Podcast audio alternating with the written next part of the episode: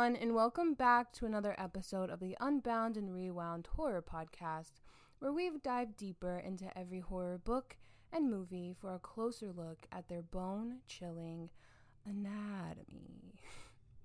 Did we have a good Juneteenth? Hopefully, you celebrated with the trip to the theater for this week's movie. Last week, I spotlighted some of my favorite black queer characters, shows, and actors. In that episode, I also complained about the lack thereof, characters specifically. However, I had a double feature last Wednesday night of The Blackening and a Tribeca screening called Perpetrator. What if I told you both of those can now be added to my list of queer black horror? If you didn't check it out, make sure that you do at some point because it was a really good episode. I did do a little a little something different. I inserted a clip here, a clip there of of the show I was talking about. I thought it was a fun little a fun little addition that I never really do. So, make sure you do check it out. And also make sure you're following me on Instagram, Twitter, and TikTok at Your Horror Podcast for the latest horror content and podcast updates, such as what to expect for every new episode. I can tell you that next week I will be reviewing Nightmare on Elm Street 2 Freddy's Revenge to round out Pride Month. But I want to assure you that the Pride Month movies, the queer horror, doesn't stop at the end of June because in July we will still be talking about some queer movies that we all know and love. So, don't go anywhere just yet if you're a queer horror fan. Before we get into what we all came here for, we have to we have to talk about it. What are we streaming? What are we reading? And what are we watching? I well, I kind of already told you all. Um, I went to the Tribeca Film Festival. I just saw one screening. I didn't get a pass of any sort. Although I do kind of think I want to next year because it was so cool just to be there. I'm going again. Um, which at the time that you're listening to this, I will have already been. But um, i have two screenings in total for the you know like festival. So I already saw one, um, and then I'm also going to see the new age blaxploitation movie called Cinnamon with Pam Grier. Um, but I'm really excited for that too because Pam Grier was like the face of blaxploitation for for a moment.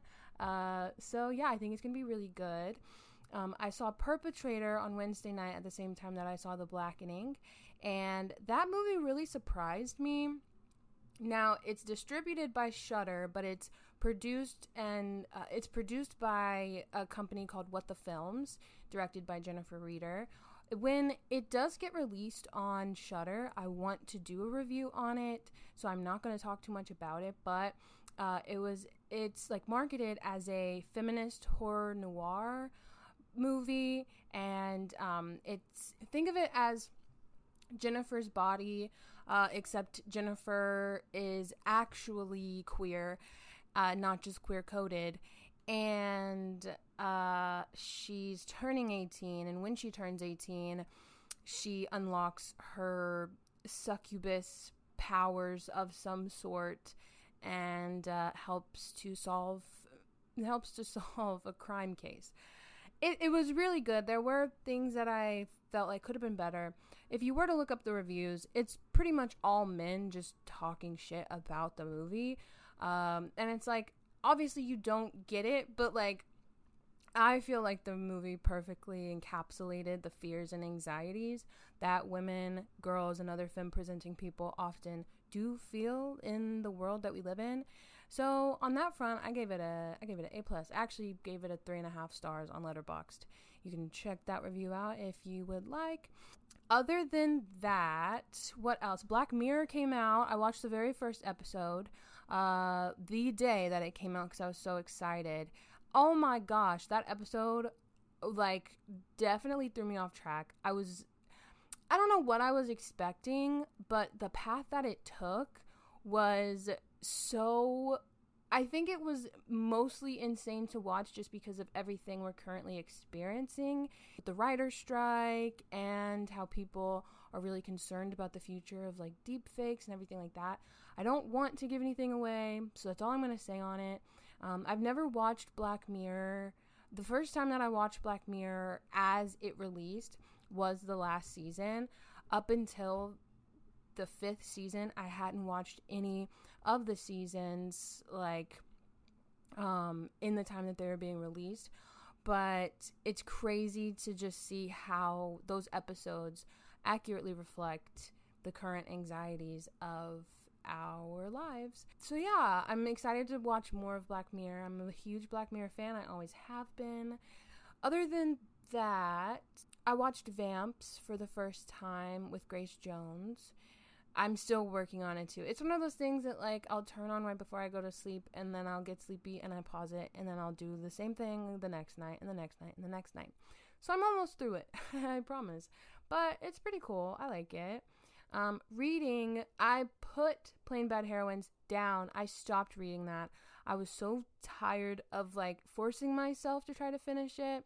I felt like it just wasn't productive. And there was one point where I was sitting on the train and I was trying to read it, like just trying to focus in, and I couldn't.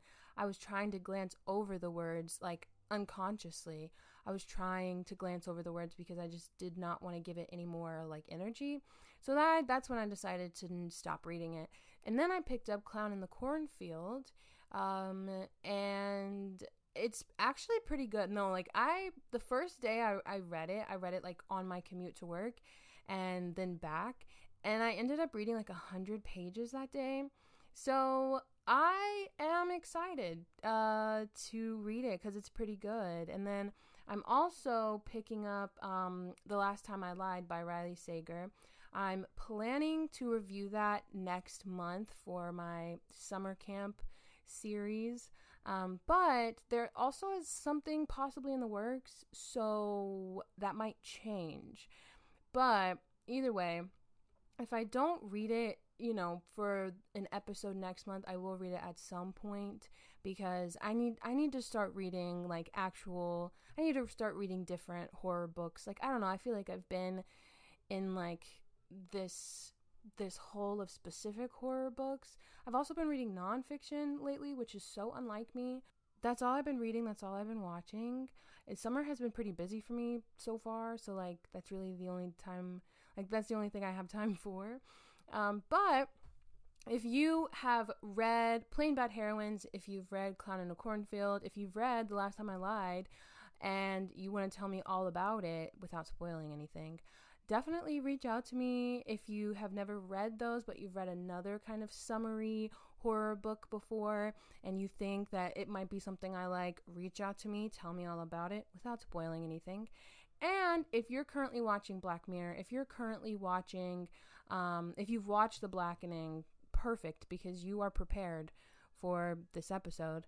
Um, and anything else that you're streaming right now, TV show wise, movie wise, I want to hear all about it on Instagram, TikTok, or Twitter. My DMs are open. You can always reach out to let me know. Or you can, if you're listening on Spotify, um, you can answer the q&a that is below the episode and you can tell me what you thought about the episode um, or tell me about like the movies and stuff that you're watching or if you've watched any of the shows that i mentioned tell me what you think of them so far. I really am interested to see what people think about joan is awful the first episode of black mirror season 6 so definitely let me know if you're listening on spotify um, in that little comment section below so, The Blackening. It's a movie that I had been so excited for ever since I saw the trailer because I mean, this is a black horror podcast, so it's kind of like I sh- if I wasn't excited for it, then there was a problem with me. But the first second that I saw the trailer and the poster and like the tagline, you know, we can't all die first, I was like, "Oh, oh, this is going to be the movie." The movie that I watch, the movie that I review, and the movie that I make my entire personality for the next two months.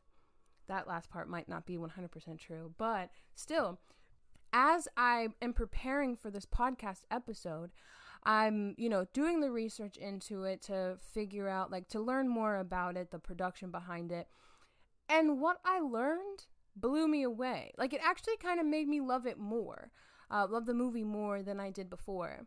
So, Dewayne Perkins, uh, which if you've seen the movie, you'll know Dewayne is a character in the movie. Dewayne Perkins began as a sketch writer slash performer in an improv group called 3P. It was during this time that he toyed with the idea of slasher horror movie tropes as they pertain to black characters. Particularly, if all of the characters are black, who really does die first then? This cheeky little idea, which it, it's not like super cheeky, like, oh, how fun, because it's actually kind of like when you ask around and people are like, no, like, we literally always die first. And it, it's something that black people always talk about, always joke about, but at the same time it is it, it's like why can't we ever see a movie where we don't die first and the only time that we don't die first that we don't die at all is if we prove to be like to be useful in some way while the white protagonist isn't at all but we'll get into that in a second um so this cheeky little idea eventually made its way onto the internet as a short titled The Blackening, which then caught the attention of Girls Trip writer Tracy Oliver and barbershop director Tim Story.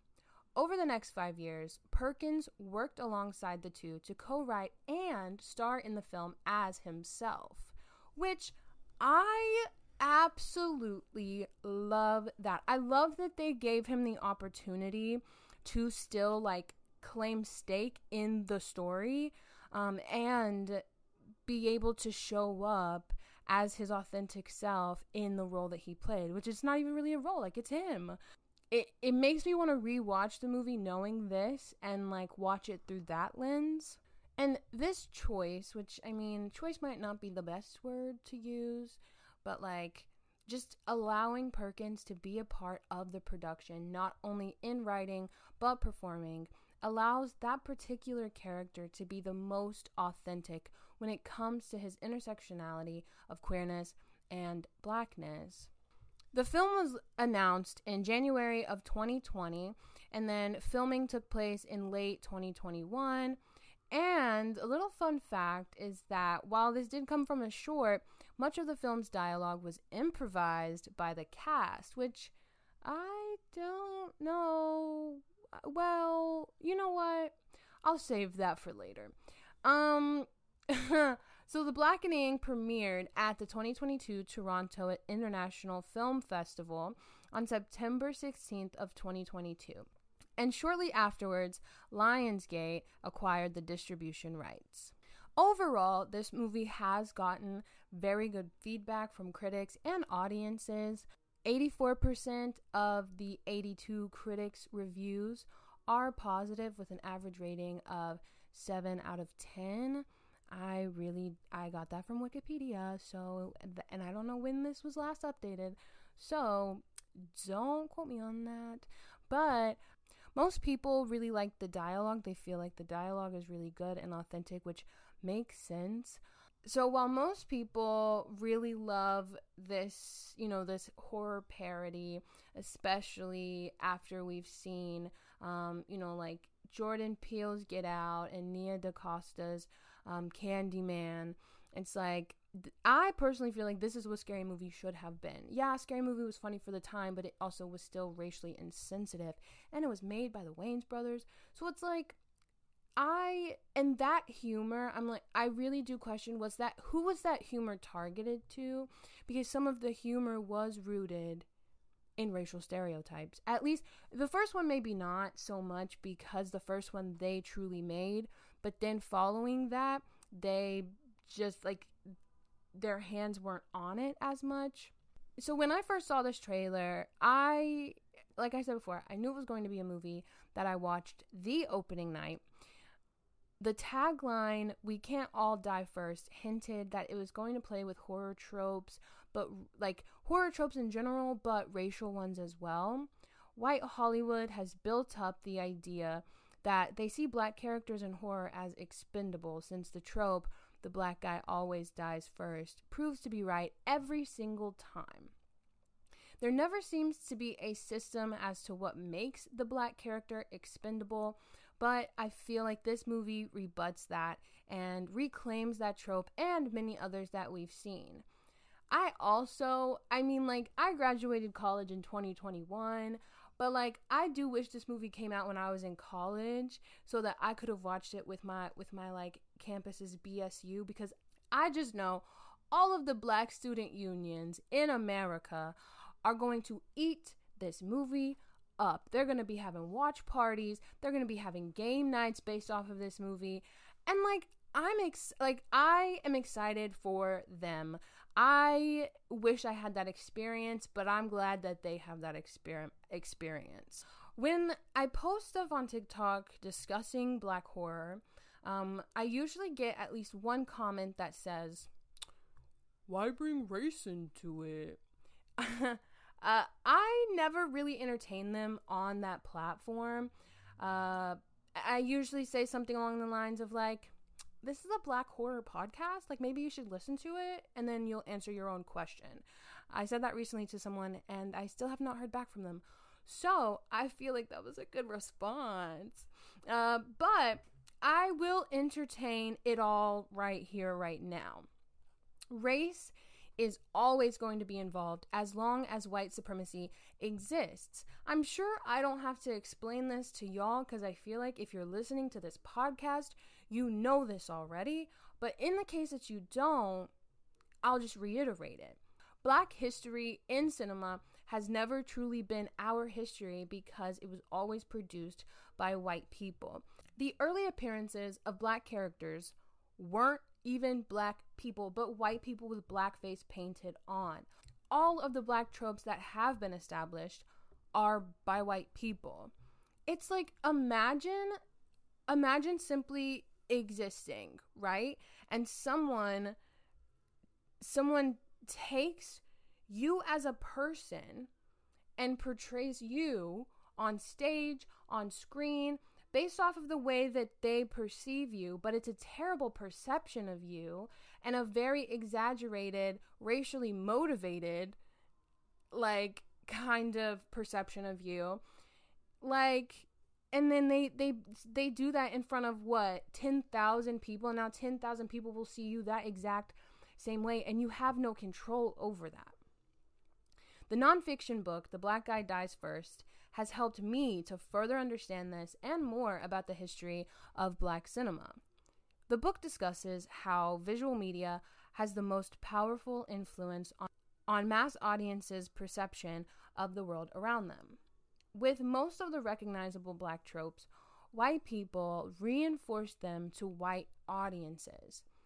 This movie is going to be so important in these types of conversations in the future because if there if there is one word that I can describe this movie, I w- I don't even know if this is a word, but like re reclamation, reclaim, reclaiming, like that's what I feel is that everything that we've ever seen about black people in cinema um, up until like 2018 most of it was was written or signed off by white people.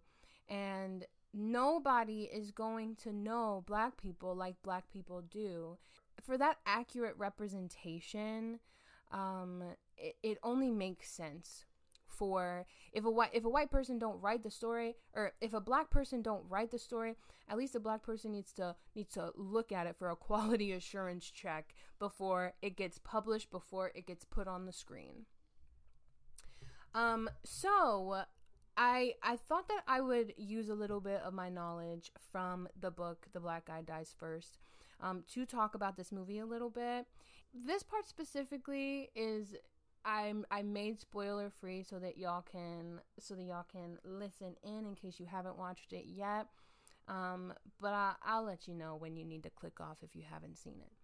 The Black Guy Dies First addresses several different uh, racially charged tropes and stereotypes in horror. And so I picked I picked those that felt the most um, the most applicable to the blackening. And um, so the first one that I want to talk about is the spook, which I personally don't like that word. I feel like that is a derogatory word already. The classic spook, though, was very animated with their fear and was literally scared of everything. They they would use phrases like "feet don't fail me now."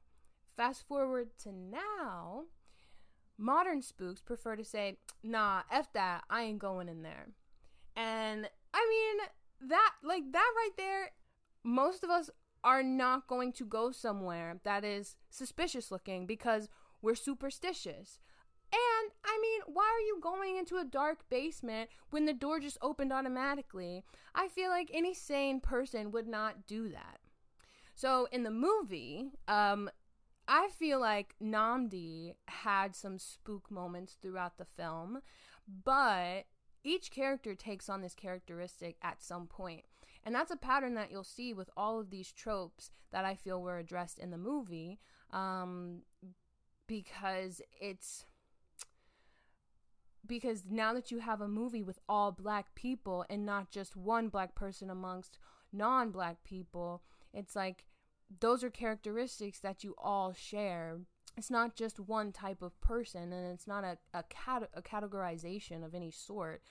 Um, you know, they can be spread evenly or they can be more in one person than the other. One person can take on more one trope than the other. Like, I don't know. I just, which I'll talk about it in a little bit um, because it, it goes a little bit deeper. But like, I feel like this movie, if it had to be reiterated, I feel like it reiterates that that that black people are not a monolith. You see all kinds of different um, different representations within the black community in this movie. But let me hold my let, let me hold my horses. The next trope is the sacrificial Negro. Uh, that is exactly as it sounds. It happens mostly when a white character is in danger. The black character can be the main character or just a side character. Either way, they will always have a death wish. Once again, each character takes on this trope out of love for each other. Like, they all want to sacrifice themselves because they want to save their friends. And, like, like whenever they're playing the game and they, you know, are like, oh, well, who's the most black? Or like, who knows this or whatever. Like, they really do struggle, obviously. Like, you're gonna struggle trying to pick a friend to die. Like, if you are easily able to point a finger at somebody, you're homicidal, and that's on you. This does happen specifically with Dewayne uh, because he tells Nnamdi and Lisa to go on without him when they're trying to escape the slasher. They do, and then Dewayne says, I didn't actually mean it, which is real. Like, I mean, it's something you say, but like, you would never think that they would actually leave you. Hello? The gangsta is another trope. This stems from the older trope, which is the brute. Uh, it depicts black people, particularly black men, as dangerous. The gangsta of a horror movie always holds their gun sideways, mistreats women, and only talks in profanities. King in The Blackening is positioned to be the gangsta of the film, uh, and you kind of get this idea when Nnamdi brings up his criminal past. King says he's done with the law and he doesn't carry guns anymore, and he's married to a white woman. I, yeah. Um, however, he does have a gun. He doesn't hold it sideways, though. Nnamdi holds it sideways. the authority figure is another trope uh, that was created to provide quote unquote positive representation. However, no matter how respectable their role is, their character is always one dimensional, but with anger issues. And I think that this could easily be Lisa, as she's a lawyer, and she really unleashes her wrath in this movie. That's all I will say. The voice of reason is um think of like I don't remember his name, but think of the like airport security guy from Get Out and he was always like you just shouldn't go there. You shouldn't go there, man. Like don't do it yeah, this applies to the one black character that's always casted in the horror movie, except for except for Get Out. Like, um, that's obviously that's not a part of this conversation. Because of the general superstition amongst black people, we're not. Oh, because of the general superstition amongst black people, we are not going somewhere or following something that's suspicious. Think of Jordan Peele's Nope. Like, when they see something that seems a little bit off, they're not following it. They're not trying, they're not getting curious. Like, no. Cu- the curiosity, the, wait, curiosity killed the cat. The cat is killing the curiosity in this certain moment. The entire cast takes on this trope as well because of that shared characteristic. This trope is a, is fun to talk about because it's deemed the sidekick, but it's better known as the black woman always saves everyone. Think of Kelly Rowland in Freddy vs. Jason or Brandy in I Still Know What You Did Last Summer. This is another one of those race specific tropes that usually involve a white protagonist and a black best friend. However, the blackening doesn't follow this. Still, Lisa is put in the position of saving everyone, or so she thinks. While the black women of the film do serve savior, I do think that these moments were a bit more balanced than we've seen in the past. And the last trope that I want to take the time to discuss is cops as villains. This trope has always played a role in black thrillers and films all the way back to the days of Blacula. Black people have always held a distrust for law enforcement. No explanation needed. We already know this and we know why. With a slasher film following a white cast, the cop, eight times out of ten, will be a savior, if not the savior. And don't get me wrong, I love Dewey and Scream. Okay, I, I I will admit it. I love Dewey and Scream, but would I trust him if I was a resident of Woodsboro? When we're introduced to the forest ranger in the blackening, his name is B. White. we're automatically sensing his potential threat to the friend's weekend. And so those are all the tropes that I thought were like interesting. I I haven't, I mean, like, I know that I've mentioned this book a few times just in terms of, of like me reading it and what I think about it, but I think this is the first time that I've really kind of used it to talk about a movie. So I, I hope that, um, that gave you something to chew on. And I also, you know, like if you liked those little tropes and snippets of the book, I hope that that maybe intrigued you to get the book and try it out because uh, it is a really good book. I think there are times where certain like certain concepts are just further reiterated when there doesn't need to be any reiteration. It's like you get to a certain point where it's like, okay, this is nothing new. We've already talked about this. However, like all in all, it is a very informational book. I enjoy it and I recommend it to anybody I talk to who expresses an interest in black horror. So, if you're interested, make sure you check it out. But that marks the end of the spoiler free moment. Um, you know the drill, y'all. If you haven't seen this movie yet, if you don't want it to be spoiled, now would be your time to click off, go get a ticket, go watch the movie, have a great time. I'll keep your seat warm.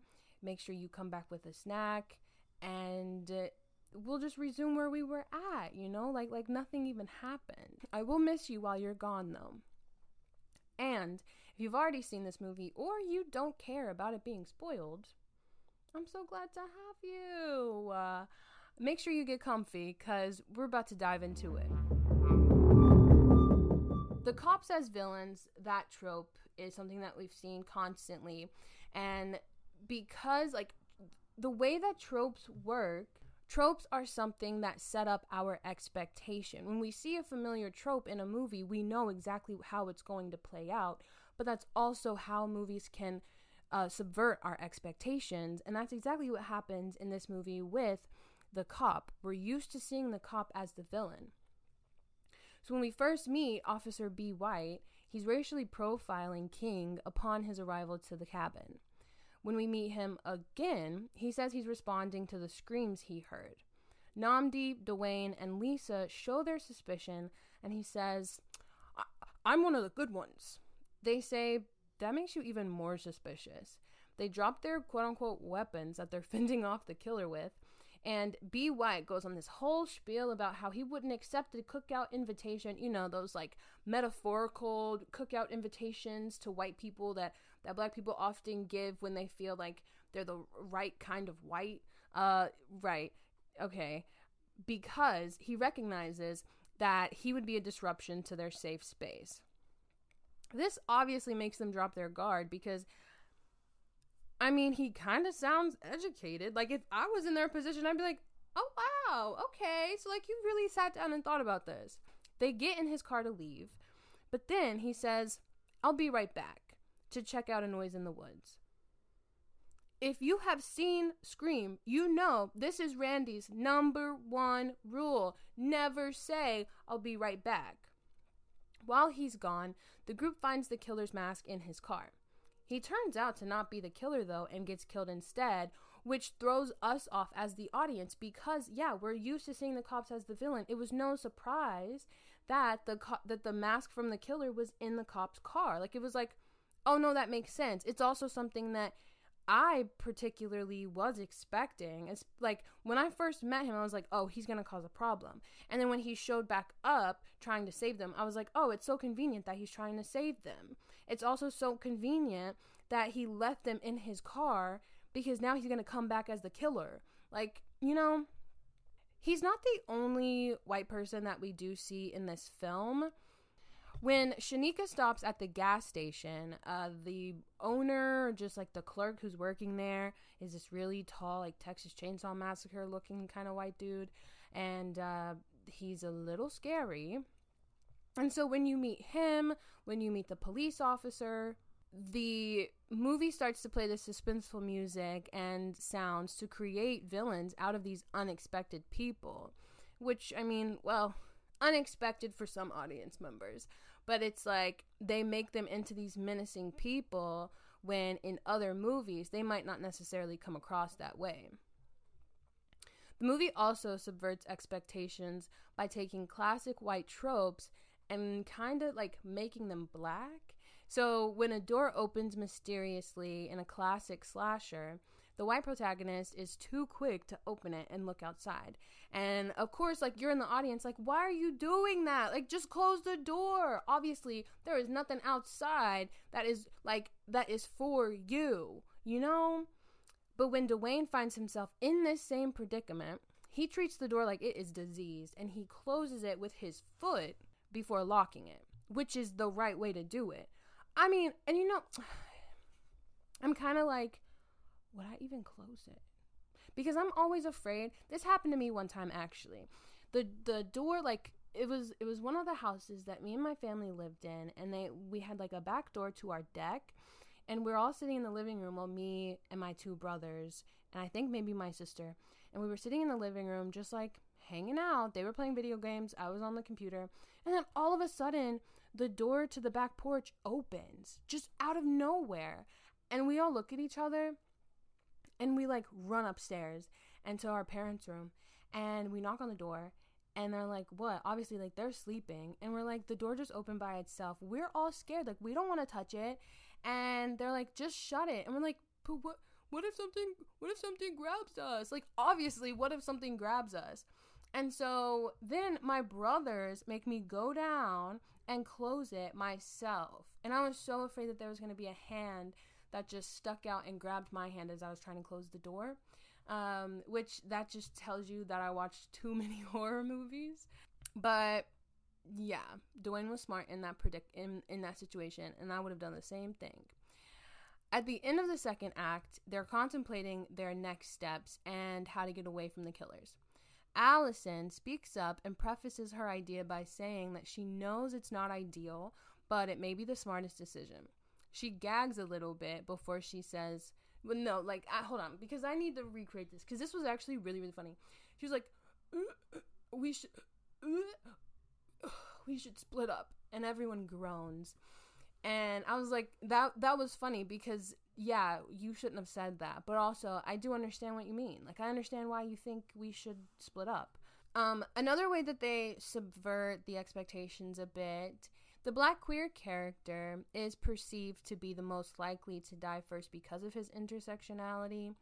However, his queerness results in him being the most protected and actually saving the day, too. That's another thing. Like, I really didn't expect Dewayne to be the one to save everybody and to last as long as he did just because of the way that black char- black queer characters have been treated in the past in horror. So it was like it was really nice for one the black woman to not be the one to save everybody, but instead it was the black queer character.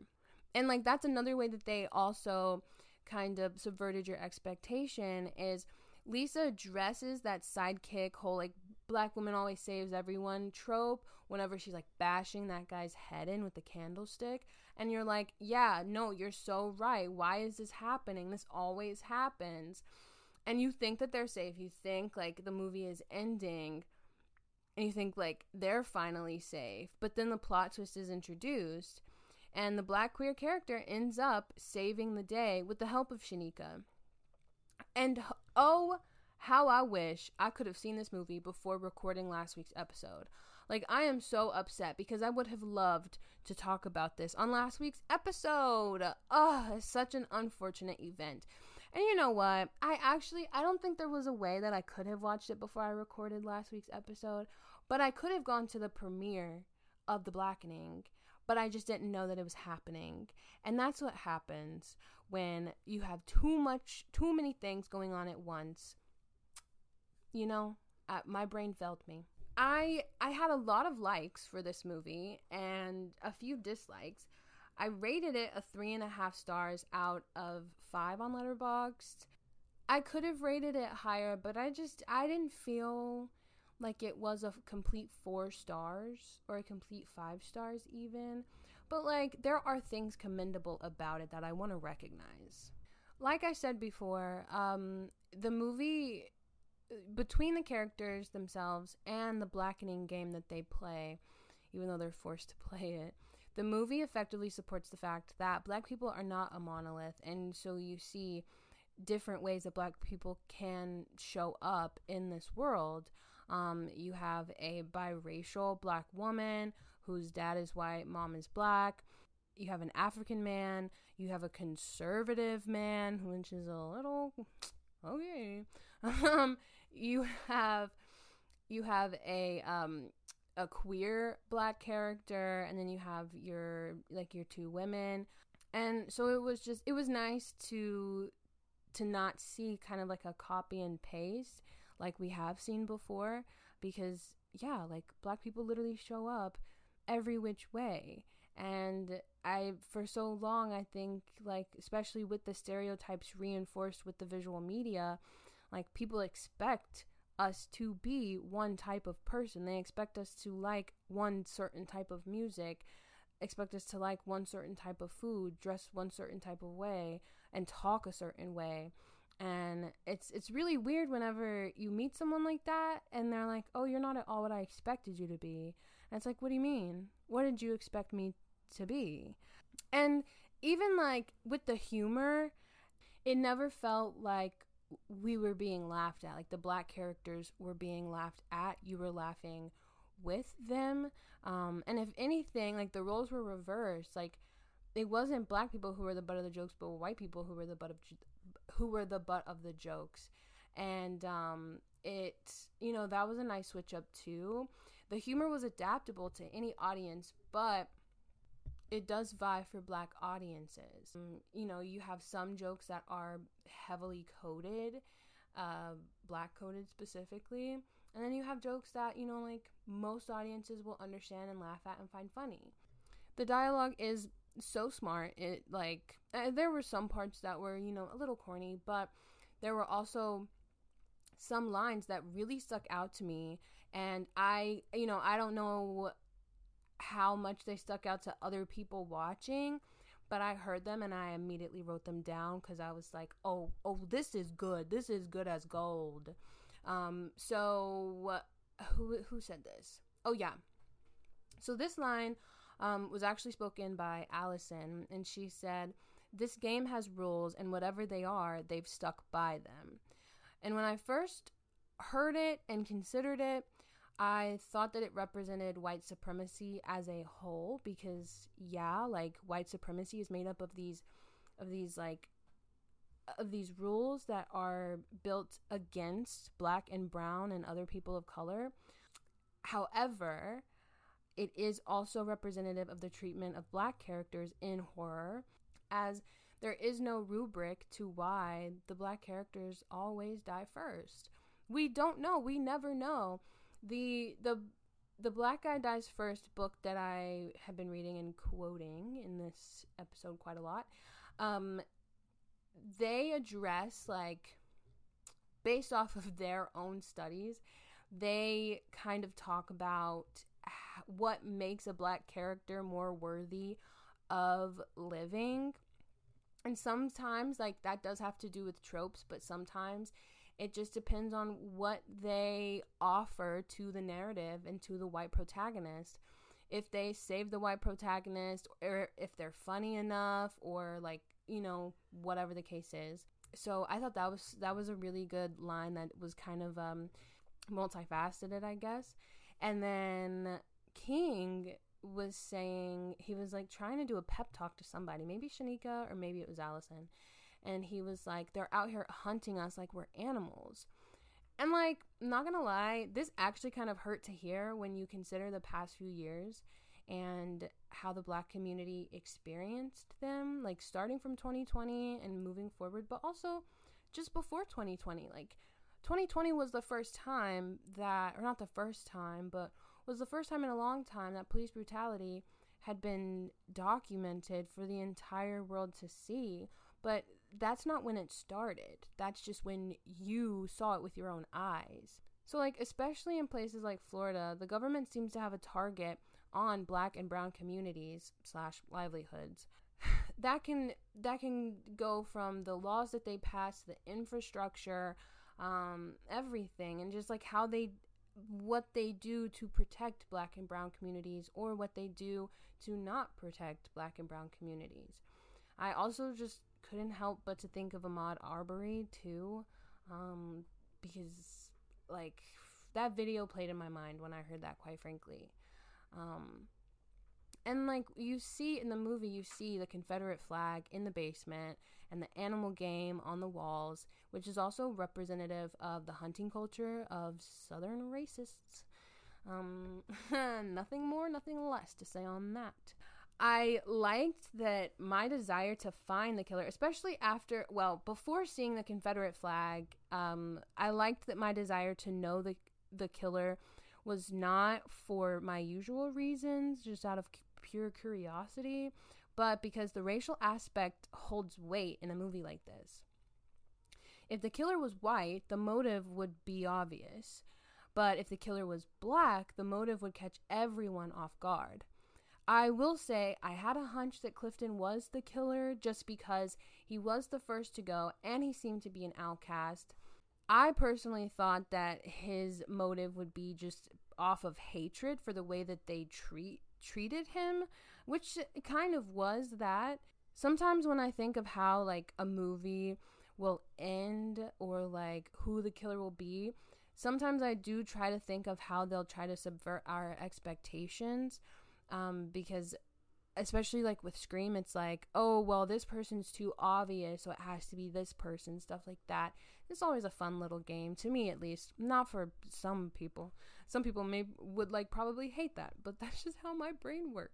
I also love that we have a new holiday, a new black holiday movie, a holiday movie in general, because you know, I love holiday movies. They give me something to watch on that said holiday and something to, you know, like recommend to people on holidays.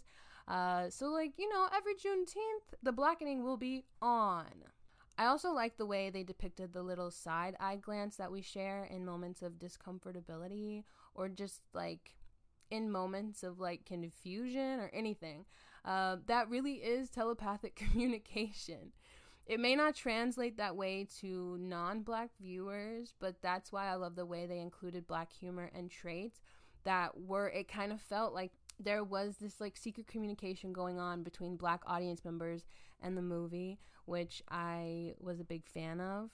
Um, I also, this is me personally, and I'm always very apprehensive to talk about my experience um, as a biracial black woman as well because sometimes it can be dismissed. And so it's like, it's really hard to show that vulnerability, I guess, um, in fear of being dismissed because. Because yeah, I still very well um, I there are privileges that I have you know that fully black people and you know especially like darker skinned black people don't have and i 100% recognize that um but like allison i had never felt more seen by a character than when allison went off in this movie so at like at this time in the movie they tried to vote her as the blackest because of her social activism and values um, and she does not, she is not there for it. She goes off on how they always remind her of her whiteness. Anytime she brings up something, they'll they'll remind her of like, you know, her her white dad or how she's mixed or whatever. And she's like, "But the only time y'all want to acknowledge my blackness is when it benefits y'all." And like that's not at all how I feel. Like that's not how I feel, but I think just the like the constant reminder eh, like of like, oh, but remember, you're also white when you do try to embrace your blackness um, can sometimes feel d- dismissive and it makes makes it a little difficult but that's all i'll say on that. Ah i was a little vulnerable y'all. That was anyways i'm moving on. Um and then my dislikes i don't have that many. I only have two and they're not super big but I do feel like they use the best jokes in the movie for their promo. So I didn't find the movie as funny as I'd hoped. It still had moments that catered to my humor specifically that weren't necessarily like written, which knowing that most of the dialogue was improvised, maybe it was just their own jokes that they were talking about. Um, but the other jokes that weren't included in the promo didn't feel new either. Some of them, not all of them. But like Dewayne was funny. Clifton was funny. Like Clifton might have been one of the funniest people in that movie. And then Dewayne was also funny because like I don't know, he just he was so relatable. and then my other little gripe that I have is that the gore wasn't good in my opinion. And that's not saying that it needed more because I don't think that it necessarily needed more, especially because from what I've found, like don't get me wrong, there are black horror fans, but like also there are a lot of black people who do not like horror because of the gore, because of the blood, and just because it's really, really scary. And so it's, it's like I don't think that there was more gore needed, but the the gore that they did have, particularly like the blood, it looked digital or fake. It was weird. Like sometimes it would look more real than other times. And maybe it was just like the screen I was watching it on. I don't know. But I'm, you know, like I always say, I'm not one of those people that feel like every horror movie needs gore, needs blood. Like, I don't necessarily feel that way, but if you're gonna have it, you better do a good job at it. And that's, that's all I've got to say. that concludes my review of The Blackening. I did write kind of a lengthy one, a sh- a, like a a medium sized review on Letterboxd for this movie. So if you want to check that out, make sure you do at Avery COF. If you have seen this movie, let me know what you think. If you have plans of seeing this movie and you listened all the way through and now it's spoiled, thanks for your support. But yeah, definitely go watch the movie. I hope you still enjoy it despite knowing what happens. But like I said earlier in this episode, next week I will be wrapping up my Pride Month series with Nightmare on Elm Street 2 Freddy's Revenge. I'm so excited for it. And so I hope you all are too and you tune in. Yeah, make sure you check out the Q&A and poll portion of this podcast episode. If you're listening on Spotify, it's below the episode. If you're not listening on Spotify, I'm sorry that you don't have that cool feature, but you can always talk to me on Instagram, TikTok, or Twitter at Your Horror Podcast because this is Your Horror Podcast, the podcast you come to for all your horror needs. Thanks so much for tuning into this week's episode, and I hope to catch you next time. Bye. Your PhD in black cinema, Sister Soldier. Listen, I read my Entertainment Weekly, okay? I know my shit.